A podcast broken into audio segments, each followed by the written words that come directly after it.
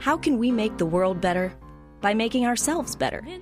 The Dr. Joe Show explores how you can make positive personal change by using his groundbreaking and highly effective I Am approach to understand who we are and why we do what we do. Your small changes can have big effects. Join us now for the Dr. Joe Show with Mark Stiles of Stiles Law, Thomas McCoy, and your host, Dr. Joe Shrand. Welcome to the Dr. Joe Show. Um, that was really nice. Really, really lovely. How you doing, Tom? Not bad, Dr. Joe. It's uh it's been a week. It has been a week. Some strange things have happened this week. Is that what you're implying? Yeah, what happened? Well, right now, my my computer is all off, so I'm actually on my phone, folks. So hopefully this will be all right tonight. Trust me, Uh, everyone, he sounds much better on the phone. Thank you so much. Thank you all. Yes, it's been really an interesting uh, few minutes. Uh, so all of you listeners can know that stress is real, anxiety is real, but you can manage it in our lifetime. That's what stress is all about. Remember, it's just a cortisol response. Once you know what's happening, you put your hand on your forehead and you keep it frontal, don't go limbic. It's fine. That's where we are. So there's actually there's been a lot going on. Um, working on my musical again, everything's good. But what's really fascinating is what is happening in our world in terms of respect and how people are being treated. So, with that in mind, can you introduce our guest for tonight? Absolutely, Dr. Joe. So today's guest I have been following for about as long as I've been following past guests, Alana McLaughlin. She is an LGBTQ plus legislative researcher, activist, and mom. Everybody, welcome to the Dr. Joe Show. Erin Reed. Hello, Erin Reed. I'm so glad to have you here, and I do apologize for my technical difficulty. It's okay. Hi. Thanks for having me on. It is a pleasure to have you here. Um, I know that, that Tom um, was able to actually contact you and get you here. I'm, I'm just so honored that you're here. There's so much to talk about. Um, but you want to tell folks a little bit about yourself and what the mission is? Of course. Yeah. So I am an activist, a content creator, and a queer legislative researcher. Um, I do a number of digital forms of activism and organizing. So I track legislation that affects the LGBTQ community around the country, as well as I created the largest um, transgender informed consent hormone therapy resource, which allows you to find the nearest informed consent hormone therapy clinic near you. It's been accessed over 3 million times. Um, I care a lot about the community that I belong to and about the decisions that are being made around the country that affect people like me.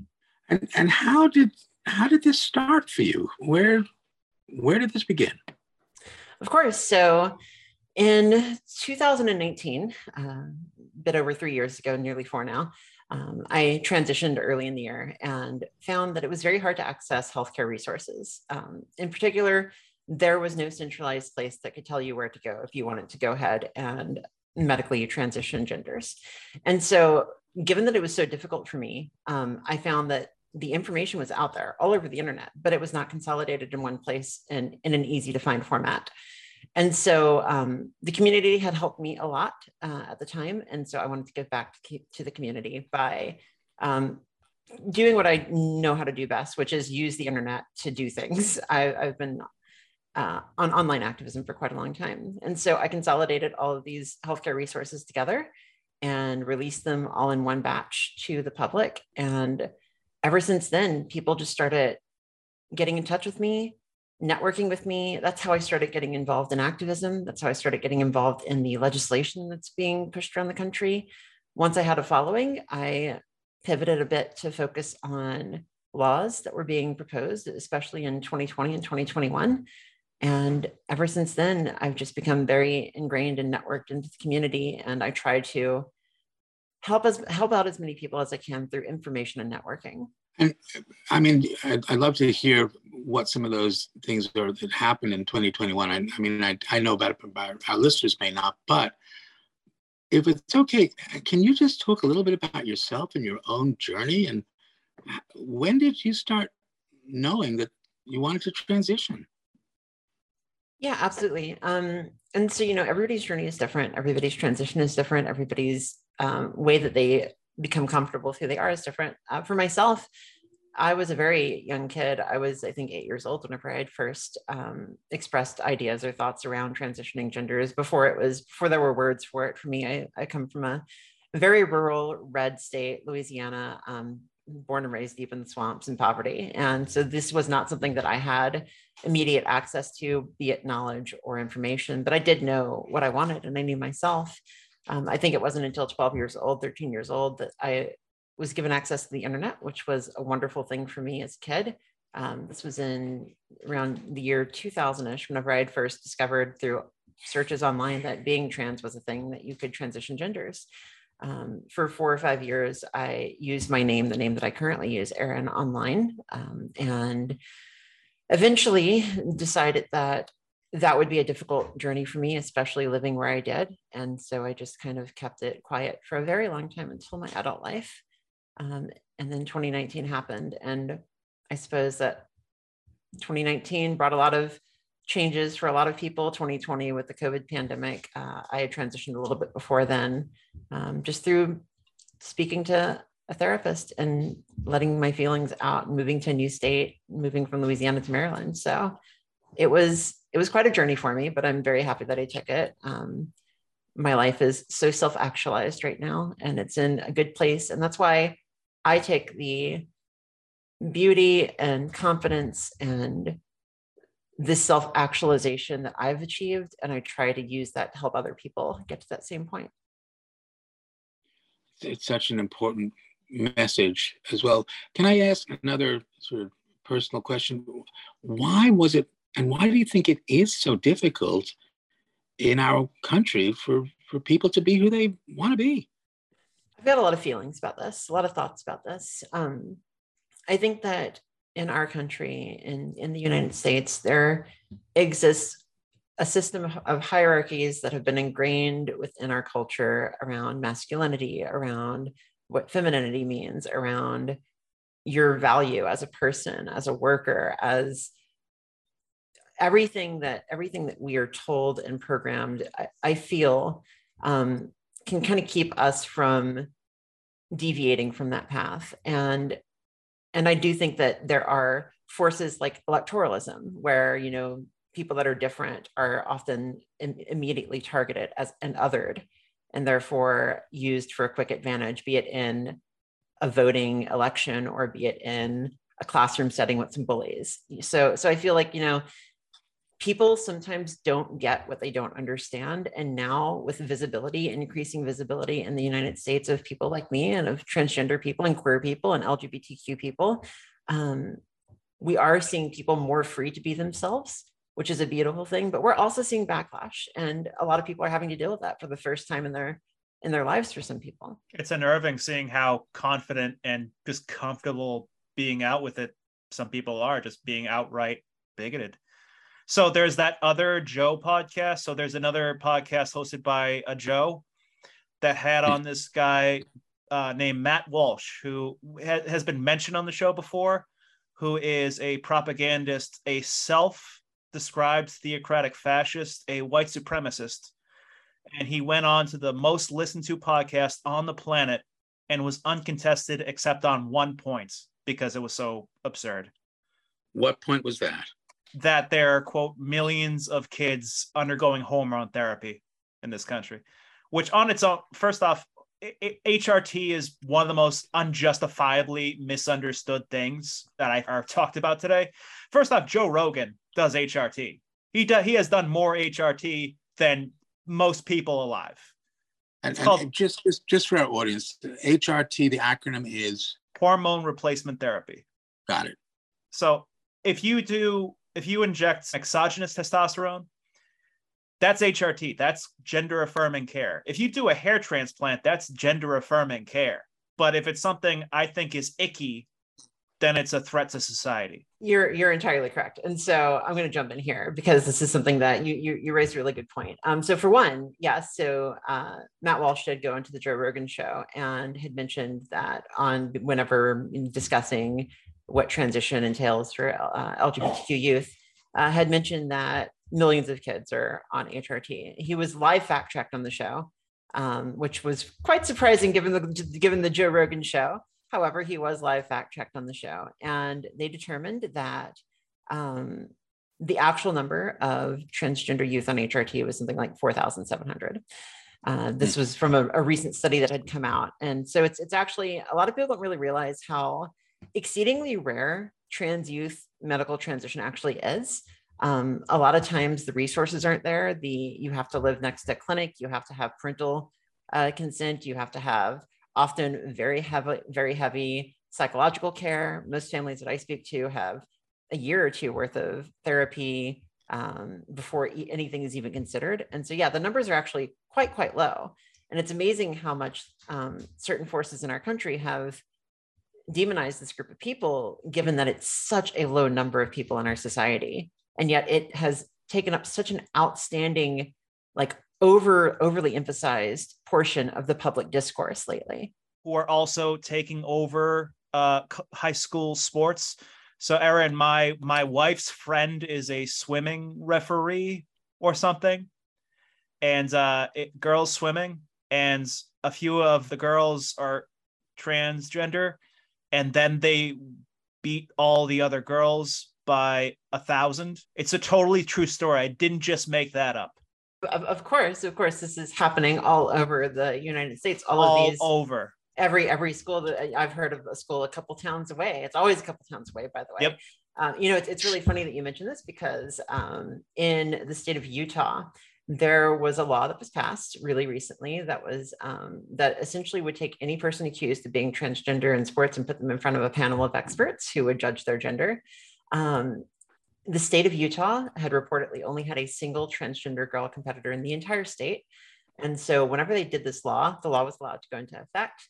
Um, and then there was a particular student who uh, actually was three students who were accused of being trans. All three of them turned out to be cisgender. The courts overturned it immediately after that. Funny how it works that way. This is what people this is what people warned about though, because in actuality, laws that generally tend to target transgender people more often also affect and target cisgender people that are gender nonconforming. And you see this happen all the time. You see this in bathrooms.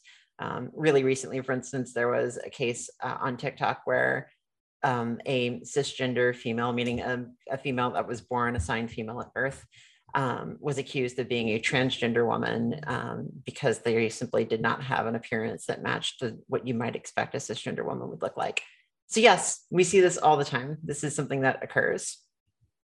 And I mean, it's gotten so out of hand. My uh, my other wife's friends who owns a school has litter boxes in the classrooms for people who identify as cats. That's not made up. Litter boxes everywhere. And in fact, the person that you mentioned earlier, Joe Rogan, was the originator or one of the originators one of, the of this rumor. It was actually originally, I think, on Libs of TikTok, but you know, yeah, neither here nor there. Yeah. So I gotta uh, we I want to talk about that one just for a bit. Uh, because it's so much darker than that. So, Dr. Joe and listeners, you'll hear this like, oh, it's gotten so out of hand style story where that mentions litter boxes in classrooms for students who identify as cats. If that yeah. sounds ridiculous and stupid, it's because it's ridiculous and stupid. And editorializing here, this is not the opinion of the Dr. Joe show. If you believe that, maybe you're ridiculous and stupid. Mm, Tom, so, yeah. I, I, I'm not sure how people are feline about that. Yeah. Um, so uh, Sorry. The, the, so there was kitty litter in this school, Stockton classrooms, as part of their protocols on school shooters. So hmm. each classroom has a bucket, a tent, and a bag of kitty litter for kids that need to use the bathroom. So I, I, it is really fascinating. Why do you think some people actually believe this stuff? Erin, what, what do you think? I think that people, um, this has happened before. You know, like this has happened before. Not not just with trans people. This goes back and back and back. I mean, whenever you have a, minor- a minority that you don't understand, one of the easiest things to do to get a quick laugh, to get a anger response from people, to spread fear, is to start accusing them of outlandish things. I mm. mean, we see we've seen virtually every minority in the book has had this kind of treatment before. And with transgender people, it's kitty litter that gets spread on a massive Twitter account that then gets repeated in state legislator legislatures. There were there was um, a news article of how like 18 different state legislatures repeated this rumor as if it was fact. I watched the Missouri legislature debate whether or not transgender kids should have access to health care. And this came up as fact in that legislative hearing. And so, you know, it's, I guess it's easy to like, if you already are scared of a group and you're already demonizing your group for electoral gain, you try to come up with something that's going to really make that impact. I will say this though, there was um, really recently, mid October, I stopped at a in a small rural town in in uh, a McDonald's, and I got down and I heard um, inside, I overheard some people mention like talking to their kids, and I heard the word transgender, and I'm like, oh god, I'm in like a small rural town. I've got my rainbow earrings on. Do I need to take them off? I'm kind of scared, uh, but then I overheard a little bit more, and they were literally talking about how like it's a BS conspiracy theory, how the kitty litter was a BS conspiracy theory. So they identified it. They knew that it was. They were like, yeah, this is this isn't right. And how like trans people just want equality. And and that really like it was a big moment for me because I come from a small town, a small red, red rural town. And like I was scared in that circumstance because of the interactions that I have had in the past, you know, growing up in Louisiana, and growing up in a rural town. But then hearing that like even these random people were talking about it and like talking about it and and interrogating it like i don't know i think something inside me just says that like people do maybe hopefully see through this stuff. Yeah it sounds like there was some hope in that. The other the other important word was demonizing because human beings i think we we really are social animals um, and we rely on other human beings. So I truly believe that one of the only ways that we can hurt somebody else is to dehumanize them. And that's what demonizing is. These aren't really human anymore. So it's okay for us to hurt them. What do you think of that hypothesis, Erin? I think that's a very astute observation. And, you know, I have been tracking this kind of language for a while now because it can lead to further issues and to further violence, even. And one of the steps that you need to watch out for in the targeting of a minority group is the dehumanization language. Um, a lot of times, for instance, and I've seen, I've watched hundreds of hours of legislative hearings. I've seen transgender people compared to rodents. I've seen transgender people compared to viruses. Um, there was a particular um, person in Missouri who, in a legislative hearing, essentially compared transgender people to a virus infecting our schools. Hmm. And, and so, yeah, dehumanization is essential if your end goal is to eliminate a population. And there are, make no doubt about it, there are groups of people that want to eliminate transgender people, that want transgender people to not exist, that want, if we do exist, for us to be in hiding like things used to be, like they were 40, 50 years ago. And so um, dehumanization is absolutely something that is going on. And it's an astute observation to point that out. Is that actually a positive, hopeful thing about us as humans? That the only way we really can hurt someone else is to dehumanize them. I see, I see what you're getting at there. And and you know, yeah, I think I personally, so like people will I tell people that I'm an optimist a lot, and I am an optimist. I always have been. Uh, people ask me how I can keep fighting, even in the face of like all the stuff that we're facing right now. And it is because I'm optimistic. I do think that there are pathways to acceptance, social acceptance, to you know beauty, and to people finding fellowship with one another. Um, so yeah, I do think that that is the only way to truly get one over on a group of people is to dehumanize them and to to lower their value as human beings to you. But make no doubt about it, we have that. Like people are doing that. And yes, I, I hope that people recognize that that it's not a good thing to do, you know? Yeah, I hope so too. And I, I share your optimism. I really do. I have a lot of faith in who we are as human beings, but everybody wants the same thing. We, we just want to feel valued by somebody else. Think about every person you've ever met. The problem is we have spent millennia increasing our value by decreasing somebody else's. And then we're astonished that the other person does the same. But at any and every moment, you can remind someone of their value. Whenever you remind someone of their value, you increase your own value. That's what I'm hoping we can do. And that is part of why, you know, I really am so grateful that you're here on the show because we can start talking about that. How do we change this? We know what's happening, but what do you think? How do we change it? Between 1980, 1990 to 2010, we saw the largest shift in attitudes towards LGBT people, especially lesbians, gays, and bisexual people, especially as it pertains to marriage. Uh, it was one of the largest swings in public opinion polls in history. Um, the idea of do you believe that a gay person should have the right to marry? Back in like the early 80s and 90s, the number was 20 to 30%, and now it's 75 to 80%. These are ostensibly the same people answering the polls. I mean, sure, sure, some of them have died, but a lot, a large number of the population that answered no back then answer yes today. And I truly think that it's because they no longer gay people, lesbians, bisexuals were no longer this other, but they were people that you knew. They were mm. your aunt, they were your brother, your sister, your children. It's much easier to hate a group of people who are this ephemeral idea than it is to hate people that you have loved, than it is to hate people that you know. And I do think that that is the hope. I think that with transgender and queer people and gender nonconforming people and non-binary people, I think that the hope is that as more and more people know who we are and are our friends and are the people that love us, those attitudes can continue to change. And I think they already have. I think that's why I don't think it's social contagion. I think it it's because people are being accepted that you that you see more people feeling free enough to be themselves in public.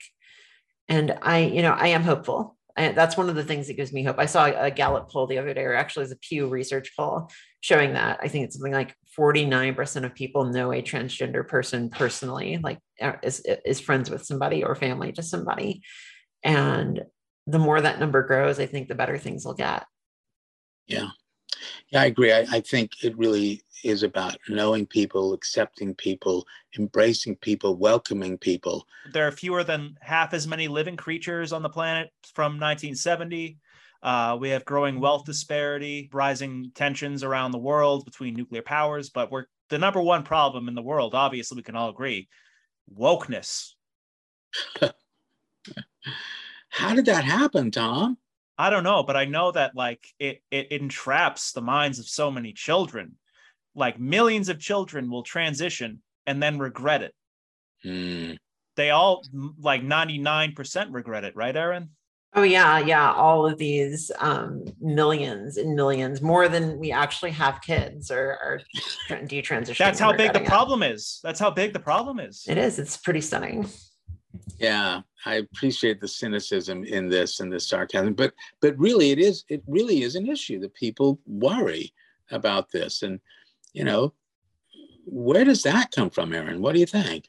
Yeah, yeah. So I'd love to talk a little bit about this. This is a topic that's near and dear to my heart because I do personally know detransitioners. And I think that as an active transgender person who talks about transgender legislation, transgender rights, and acceptance, self-acceptance, this is something that people are afraid of. They are they're terrified that, you know, what if I detransition? What if my friends, what if my son you know transitions and detransitions um, will they be damaged permanently are there going to be negative effects and i want to talk a little bit about this because i i have some personal experience with this as well um, number one is that detransition or desistance depending on which term you use desistance is usually used with kids um, and transgender teenagers whereas detransition is usually used with transgender adults who have transitioned fully and then and then detransitioned the number one thing to realize is that it is relatively rare. There's a ton of studies out there. They generally range between 1% to 8%.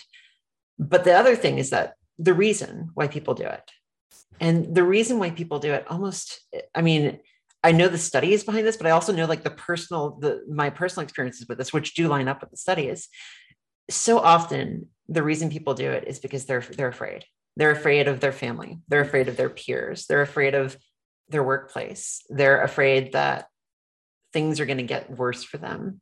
Um, people get harassed. People get treated very meanly, and a lot of times, whenever that happens, yeah, they'll they'll say, I need to just step back, go back to this old life. It was easier that way. At least I didn't have to get called names in public. And there's so much that goes into this, okay? Because it's like all of the things that help a transgender person essentially exist in society without being harassed more. So, like hair removal, voice therapy, these things, they cost so much money. And it's gated behind so many gatekeepers. And whenever you think about that and then think about this argument being used against all transgender people, all they're doing is trying to fuel that fire. They're trying to create a more toxic environment to transition into. They're trying to make it more scary so that people do feel afraid to do it. Um, I will say personally that I, and I, it was a very long time that I didn't consider myself this, but in recent years I have, I consider myself having detransition. But whenever I was 12 to 16 years old, um, anytime that I was not at school, uh, I essentially presented as myself. I was online. I chatted, I video chatted. I did voice chatting with people. I I knew who I was. I 100% knew who I was back then, and I considered myself transgender as a teenager. And I stopped. I stopped considering myself that for quite some time because it was such a toxic environment. It was such a scary environment, and there was no way as a teenager back in the 1990s, early 2000s that it was even a possibility for me. And so I just want to close off this part of like my personal views on this by saying I think that the stigma around detransition decreases whenever you have a decreasing stigma around transitioning. Stop making it out to be a huge deal, and you're not going to see the same worry about detransitioning as well. It's the same thing as the suicide rates. Yeah. Like, so a, a, another big argument against the very existence of trans people is that oh well they have such a high suicide rate 43% well why do you think idiot? Is that a true number tom? 41 40 41% attempt something it's definitely in the double digits succeed. Wow. um, it's it's suicide is such a prevalent issue within the transgender community and it all centers around acceptance and affirmation and access to care. It's it's terrifying. Like it's this is something that we contend with and this is why whenever we talk about these issues around like pronoun usage and name usage legal name changes access to hormone therapy this isn't like just some sort of cosmetic thing. Like this is something that has a real world direct life and death impact on so many people and you don't understand it unless you've experienced it you know it's it's, it's hard to even put into words the the sheer trauma that you experience as a transgender person not being affirmed, being the opposite of affirmed, being stigmatized, demonized, being denied care. And so this is a big deal for me because I do know people, many transgender people that have taken their lives. I've known them personally. I think every single transgender person, especially if you're active in the community, can probably name off a dozen people that they know that have taken their lives. And it's not because they have transitioned, it is almost universally because their parents disowned them, they lost their job, their best friends no longer want to talk to them.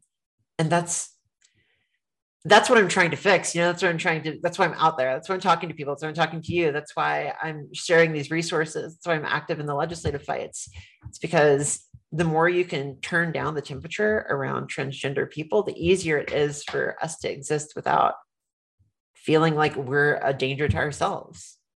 Yeah you know, as, as a psychiatrist, one of the questions that I ask people who are, are suicidal is do you want to die or do you wish you had a different life? And they wish they had a different life. They wish they were accepted and, and, and valued. And when we're not as human beings, sometimes we just we just give up. So I really hope people are listening to this. We can do something very different. You know you you know someone in your life listeners uh, who may really need your help and really need your value to help them. Erin, we um we've been talking a lot about the transition. What do we tell our kids? And and what age do we start telling kids? So I transitioned. I had um I, I've mentioned before, I think I have, but I, I do consider myself a mother and I have a seven year old child. I transitioned whenever he was three years old. And the first thing that I was told by um, my parents, who at the time were not accepting and still have some issues, is that you're going to confuse your kid. Your kid isn't going to understand. And I can say with ease, my son understood at three years old better than the vast majority of adults that I had spoken to. I, all that I did, literally all that I did was I read him books that had transgender or gender nonconforming people in them so that he understood like this is something that exists. I explained in very simple language who I was, what I was going through, and what I was doing. And he did not skip a beat. I think it was maybe a couple weeks after I started voice training that he came I, I let him call me whatever he wanted to call me i didn't say you had to call me this you had to call me that he was walking upstairs one morning or one night and he says good night and then he, he takes two steps down and looks at me and he says good night mom and he oh. smiled. He had he had like the biggest smile and i cried and i hugged him. It was really beautiful. Oh. That's that's what happened since then. And i also remember dropping him off at daycare at three years old and dressing differently. And all of the kids like eh, within within like a day like it wasn't even i didn't even have to do anything. I just changed my clothes and he was talking about his mom to his friends. And within a day like andy your mom's here. Like it was just that easy. Mm-hmm. i have adults in my life from back whenever i was pre-transition like four years ago um, who still struggle with this. And the kids the kids understand it. And i think it's it's i really think it's because kids don't have their people aren't born hateful. People aren't born with ingrained biases. People aren't born with a drive to other people and to hate them. I think that like kids are born in like our, the as as ideal humans you know they they they love they understand like they they try to understand they try to learn and so um I don't think that there's too young an age to talk about these things, to say that there are different people in this world. And in fact, I think that we would have better adults in this world if our kids are taught that at an early age. Yeah. Or when our kids are instead of if. Yeah. Right. Absolutely. Absolutely. You know, it's it's it's um it's true.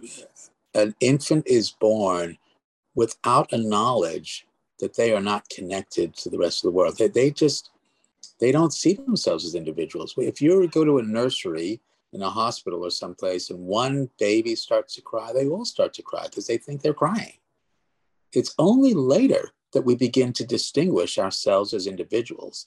And it's at that point that we do have an opportunity to help a child realize there doesn't need to be a difference. Can, can I ask an, another thing about the, the, what when, when we use the words non-conforming? words are so important. Do you think that that sort of undermines what what the mission is? It's interesting. It's interesting that you mentioned that.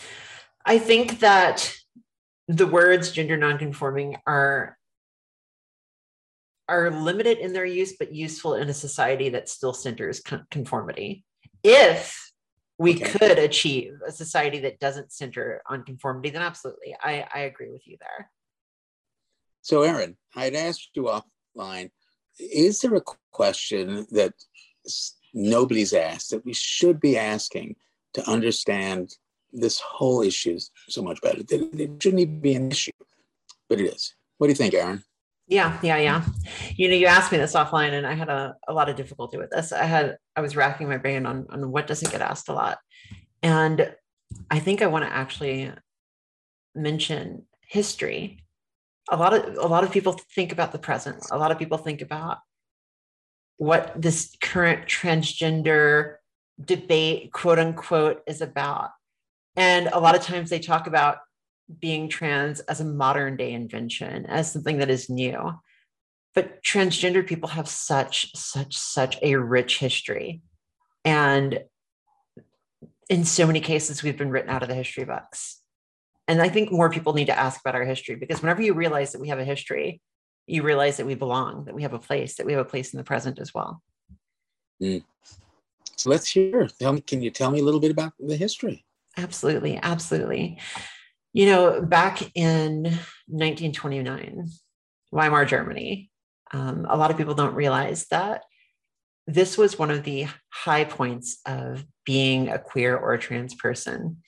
1929, Weimar Germany, um, they were they were studying a, a, man by the name of Magnus Hirschfeld was studying transgender people in Berlin, and Hirschfeld had gathered together a community of queer and trans people, and there are beautiful pictures of these people sitting around dinner tables, dressed to the nines, looking beautiful, looking happy, looking like you would see friends of mine sitting around a random queer bar here in the District of Columbia. And they're smiling, they're looking at each other, they're holding balloons. It's, it's a beautiful, elegant environment. You've got two women dancing together. And it looks like if you would colorize it, it looks like this could be today. Of course, we know what happened 10 years later. They were very highly victimized but I, I saw these pictures and like I began to dig down the rabbit hole and learn more and more about these transgender people that existed in history that have almost been written out. Like Alan Hart, a trans man in 1920 who was a tuberculosis researcher, who a lot of our cures for tuberculosis have come from. Um, there was this woman, Lucy Anderson, who I fell in love with whenever I read the history about her. She was a Black transgender woman who transitioned as a kid at six years old in 1890. And she lived her entire life as a transgender woman. She saw it all. She transitioned before it was possible to get on hormone therapy, but she did it. She was the only reason she was allowed to exist is because she was such a good cook that the town protected her because she made the best food for the entire town. There was this one time that a rich banker had um, had had their chef staff like call out. They couldn't they couldn't get it, and so they went to her because they knew that she could do the party for them. She was arrested in 1950, I believe, for being transgender because there was a a huge, you know, backlash to LGBT people in the 1950s. She eventually did make it out of jail, um, remarried her husband. They they annulled her marriage and moved to California, where she retired but like this, there's so much. Like you go back, I, there's um, uh, Emilio Robles Avila, who was a Mexican revolutionary, who was um, just a really famous Mexican revolutionary who fought in those wars. You go all the way back to the 1700s. I love the story of Chevalier D'Eon. She was this transgender woman spy who essentially extorted the king of France to get gender identity documents. She was a spy for France, moved to England, became a double agent essentially because she wanted to get her gender recognized, got her gender recognized, left France for good, and lived her life legally as the person that she said she was.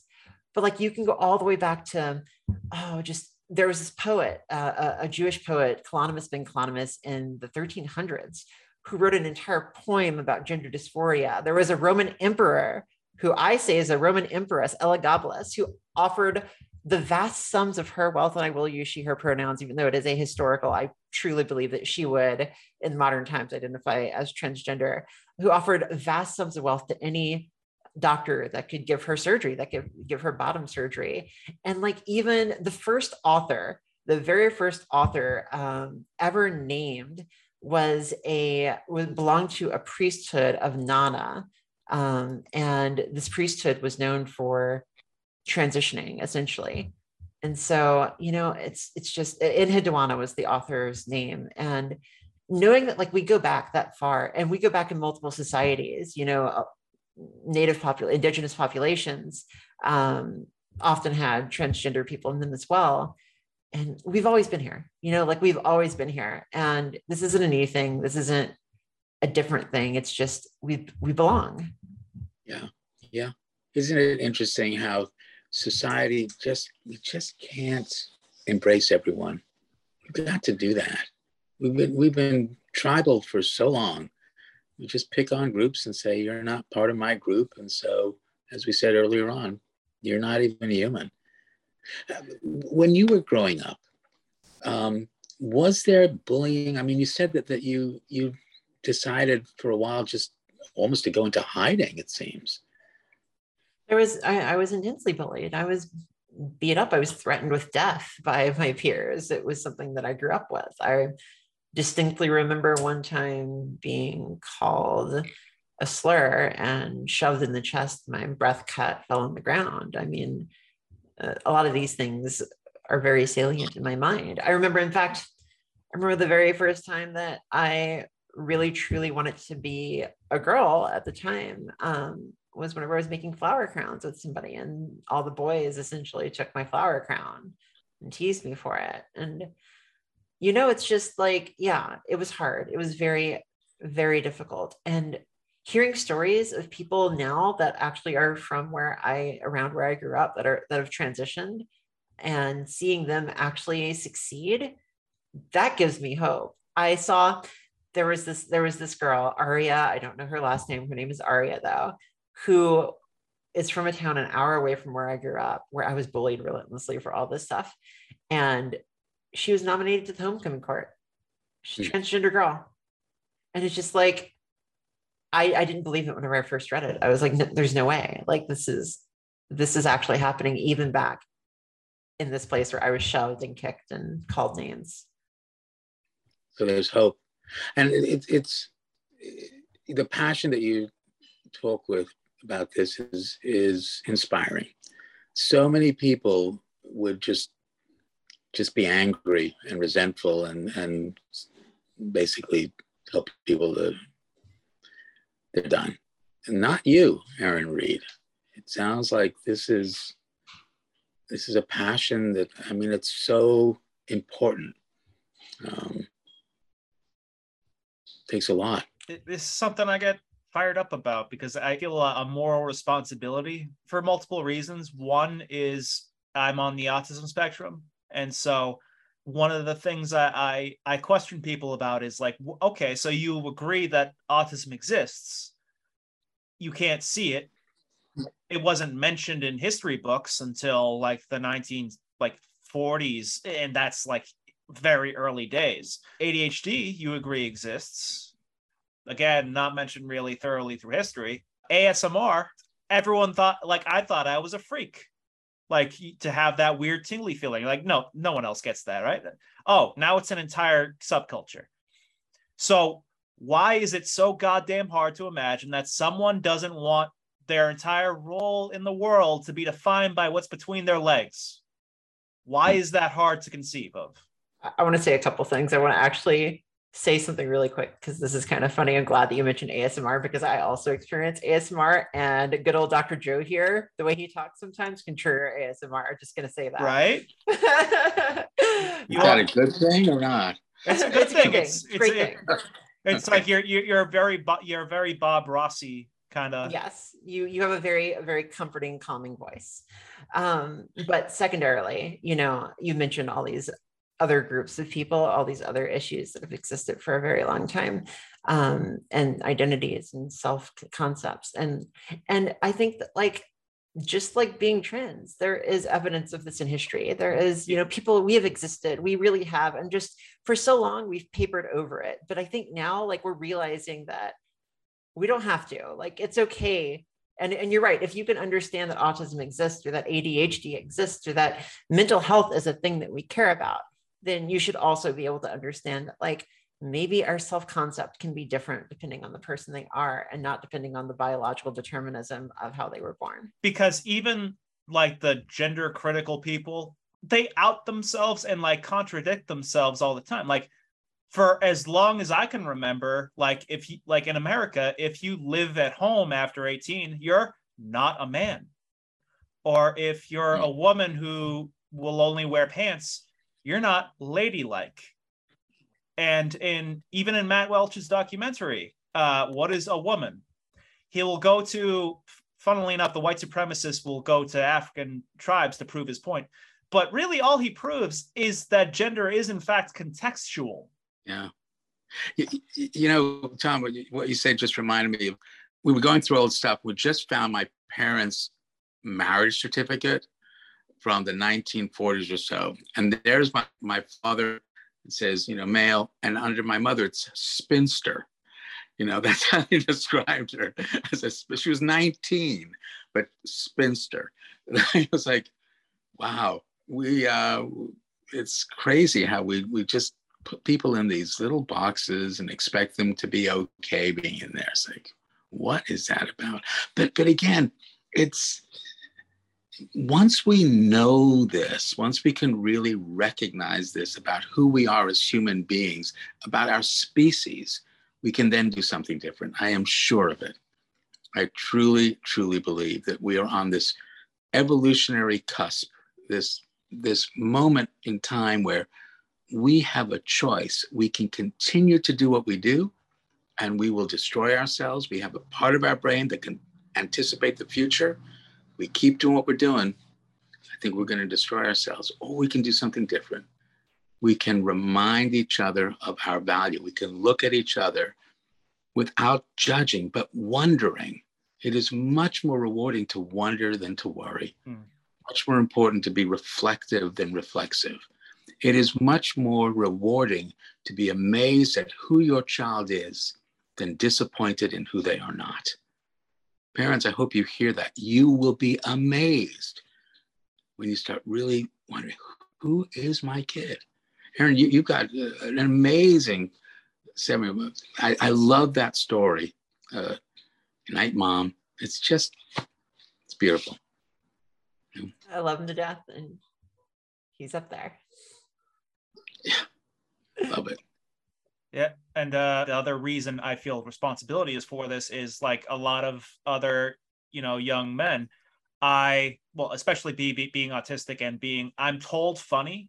I served as sort of a gesture for the online right for a few mm-hmm. years uh, as the the top autist in the Dick Show community. And so the Dick Show, Dick Masterson, I'll clarify, is not like a Nazi. He's not like a far right figure. He's just a dumb libertarian who entertains a lot of terrible people. And I was more than happy, so I thought, entertaining those terrible people. But it got old. It, it felt like a taste of how it must feel for like black people to be around people who are just going to make the same like oh like watermelon it's like where it's not i imagine you're not even like as offended as you are just like god i get it shut up uh, and 2020, if if the lockdown didn't happen and if the Black Lives Matter protest didn't happen, I don't know what trajectory I'd been on because it took a pattern break for me. It took seeing mm. friends laugh reacting to videos of protesters getting run over. The question yeah. this these aren't the people I thought they were. And they just became more and more unhinged. And uh, one person who was also an offshoot of the the Dick Show community, Nick Rekieta, who's done very well on YouTube. Uh, I have very fond memories of him, uh, palling around with him. Uh, but then, Dr. Joe, I believe I've told you about Keffals. So, reminder for the audience: Keffals is a trans streamer who, in her Discord community, Discord is imagine just like a, a an instant messaging group, helps trans kids like find resources near them to help them transition however. Uh, and this was taken like this was spun into like oh she's mailing illegal hrt and whatever she was doing it didn't warrant the response it got. She did not deserve to get she got swatted she had to flee to ireland. And nick Rekieta, he says on his stream you go on the fucking wall with all the other groomers and pedophiles. And his community, the people I know, tried to bullshit me. They said, well, he meant the wall of shame. I know him well enough. I don't know him intimately, but I was in the same Facebook groups as him, and I know what he meant. Hmm. Erin, you want to respond to that? Yeah, yeah, yeah. I mean, I, you know, I've spoken to Keffals. I have been very i'm very aware of the situation i'm very aware of what that i i saw that. I commented on it whenever it was said. Um he ran a very popular youtube channel. I think the channel might have been banned. It might have come back. I don't know. No i think he's still um, gone. Nick yeah. you did it to your self. And and yeah i think that like it's another example like people trying to put hate into this world. I know that from what i understand with clara um is that she simply directed trans youth to the national resources that Canada has for transition. Uh, but that's that's enough for them. I mean, you know, we've got accounts like Libs of TikTok, which spread the litter box stuff earlier, um, essentially shutting down children's hospitals with bomb threats, instigating bomb threats, and so this is nothing new. This is something that this is something that is going on, and I'm sorry that like you were part of that community and that like and that weighs on you and i do believe like personally in people's ability to change and to get out of those communities and de-radicalize and not because that's this... that's it's community like is to, the key word. I'd like to think tom that it was because you know you're part of the dr joe show but that's just my own narcissism. Um, but it's uh it's important. It all seems there's there needs to be somebody out there who points the finger at somebody else. But what's interesting is that it does elicit so much anger and such a response. That that may be a, a pivot point for us that we can actually do something about that because there's there's always opportunities to have a small change with a big effect and to control no one but influence everyone. We can do it but you know, we're coming down to the last few minutes. The I am uh, basically says we're all doing the best we can, but we're influenced by the four domains of our home, the social domain, the biological, and the IC domain. And certainly all four of these domains are at play uh, in our discussion tonight. Because the four domains interact, a small change in any one of the domains can have a big effect. We don't need to change everything. So, and given the topic we're talking about, what small change can you recommend to our listeners? I have, I think, a good small change to recommend. And that is what I have recommended to every LGBT person who's coming out and every transgender person that's coming out. I also recommend just to cisgender people who are just allies who want to make a small change in their life. And that is to include people in your media diet who are like these people, who are like me, who are like my friends, who are like the people I've spoken to you about today, include transgender content creators, include queer people in your reading. There are so many books out there. I don't care what form of entertainment you have, there are LGBT people and there are trans and queer people in particular doing it and doing amazing at it. There are books, there are movies, there are TV shows, there are musicians who are amazing. And just do that. Add add that one artist, add that one author, add that one TV show to your to your diet. And you might start to learn a little bit by being exposed to that person and what they create and loving what they create and seeing them as a whole person. Terrific small change. Before I get to the last question, how do people find you, get in touch with you, or, or listen to your, your tweets, your blogs? I am on almost all platforms at Erin in the Morn, E R I N I N T H E Morn. Also, Erin in the Morning is another one that you can find me at. I have shortened it due to character counts. So I appreciate that. We'll we'll post that, right, Tom? So the I am has a second truth because everyone is interested in what you think or feel about them, and you are part of someone's home or social domain and you know it has a different effect on your brain when you feel respected or disrespected on your biological domain. This means you control no one, you influence everyone. You get to choose the kind of influence you want to be. Erin Reed, what kind of influence do you want to be? I think that it is so important I remember pre transition being assumed to be a cisgender male, hearing all of what people said around me um, about LGBTQ people and about transgender people. And it was so easy to let so many things slide. And this goes for way more than LGBT people and for queer people. This goes for all kinds of minorities and all kinds of different people. And the influence that I want to be and the influence that I hope others can be is to not let these things slide, to be a good spokesperson, to be the better person, and to stand up for people that aren't in the room and to notice who's not in the room with you Mm. That's terrific. Erin, thank you so much for being on the show tonight. Tom, it's wonderful to have you here as well. And Larry, thanks for everything you do make a difference. We'll see you next week on the Dr. Joe Show.